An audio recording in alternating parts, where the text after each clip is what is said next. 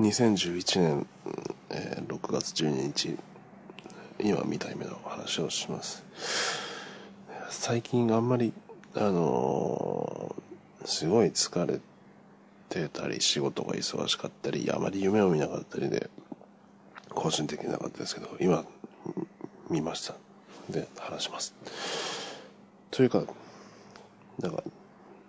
状況を話すと、今現在4時半なんですよ。午後の16時半。びっくりしましたね。最近仕事が忙しくて寝れてなかったんですけど、で、久々に休みもらって、よし寝ようと思って、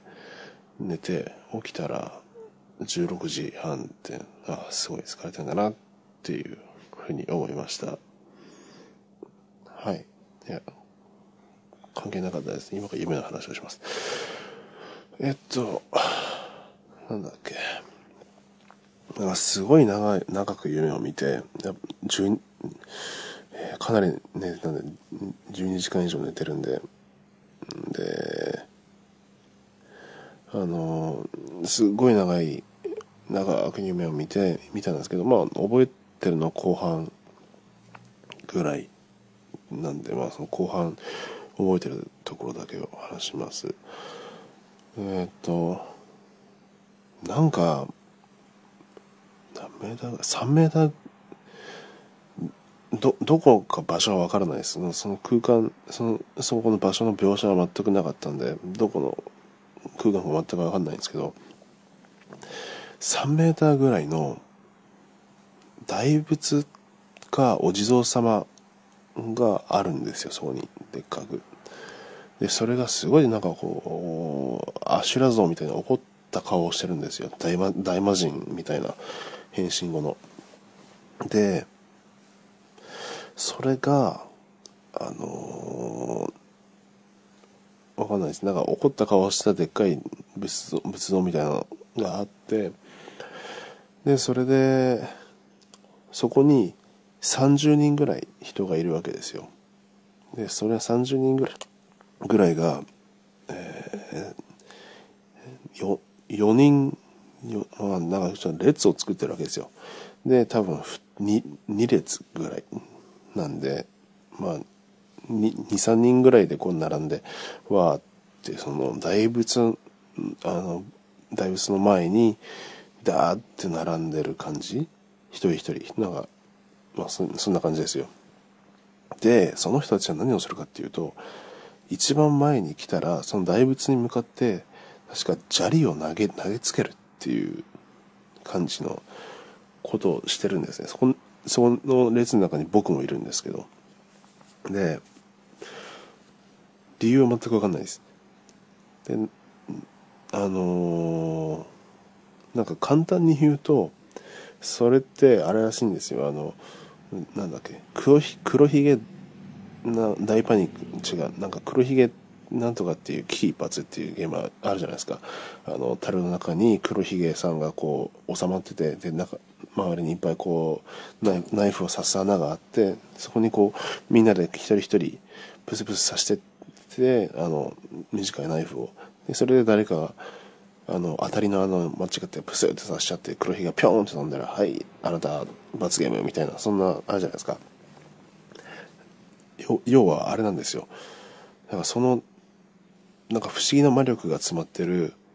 大仏様がそこにあって、でそれをみんなでこう30人ぐらいの人がこう砂利を投げつけていくわけですよ。パンパンパンパンって。で、誰かがその大仏様の怒りのゲージをマックスにしたら、大仏様がすっごい怒って、でその投げつけた人が罰ゲームみたいな感じなんですよ。そういうルールのもとにみんな参加してるんですよ。で、なんでみんながそれやってるのか全然わかんないんですけど、で、まあ30人ぐらいいて、で、一人一人砂利を投げつけてくるわけですよ。バサーって。バサーって。そしたら、やっぱ大仏様が、ゲージがどっかあるわけじゃないんですけど、なんとなくこう、怒りが溜まってくる様子がだんだん分かってくるわけですよ。ああ、怒った、みたいな。わあ、大仏様怒ってる、みたいな。ね。それで、バッサバッサ投げつけていくじゃないですか。で、まあ僕の番が来るわけですよ。バサって投げてセーフだった人はその列の一番後ろにまた並び直すわけです。ね、で、まあそれで僕の番が来てバサって投げて、なんかバチバチみたいな、確か稲妻みたいなのが走って大仏様から。でもセーフで、ああよかったよかったって言ってもう一回こうその先頭から離れてレースの一番後ろに並んで、で確かその時に誰かと一緒にいたんですよね。誰か多分わかんないけど友達と一緒にいて、でその友達にその列の一番後ろに並び直して、で友達にこれって黒ひげ危機一発見せだよねみたいな話をして、でまあみんな並んでる人はどんどん大仏に砂利を投げつけてくんですよまた。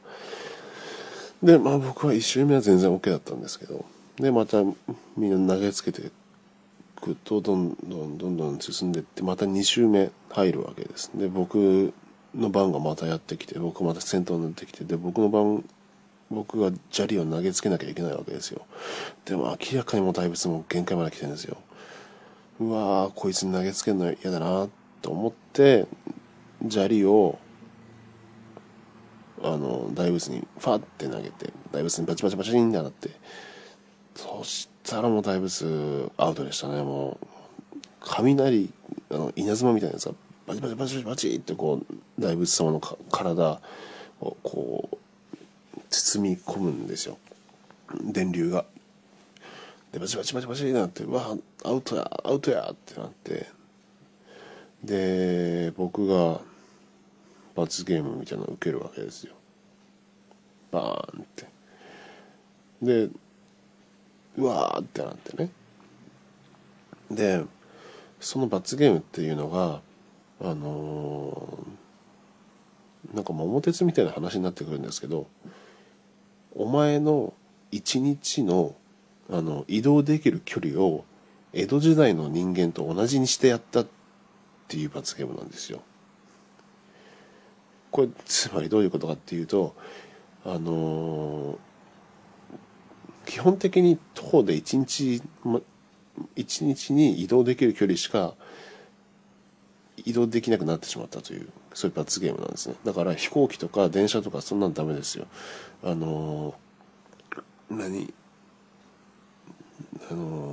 ら例えば東京から北海道に行こうとして飛行機に乗るじゃないですか。で飛行機乗ったらもちろんアウトですよ、乗れないんです。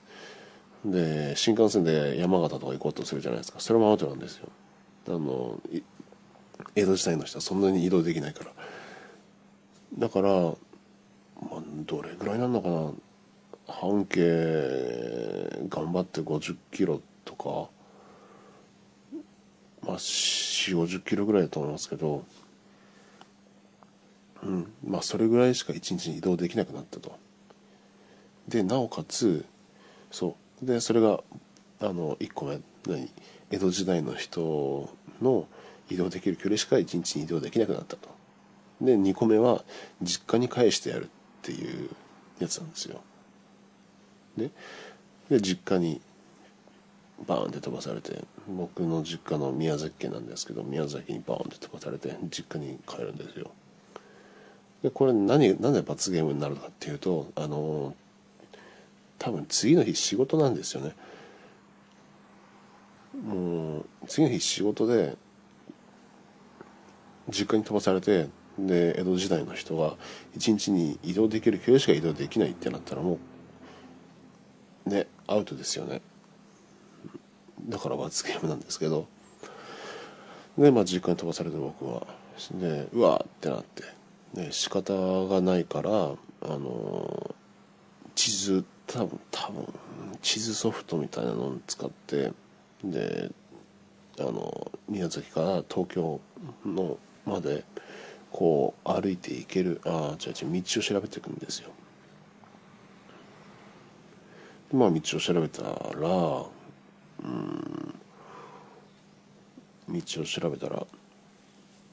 だな、まあ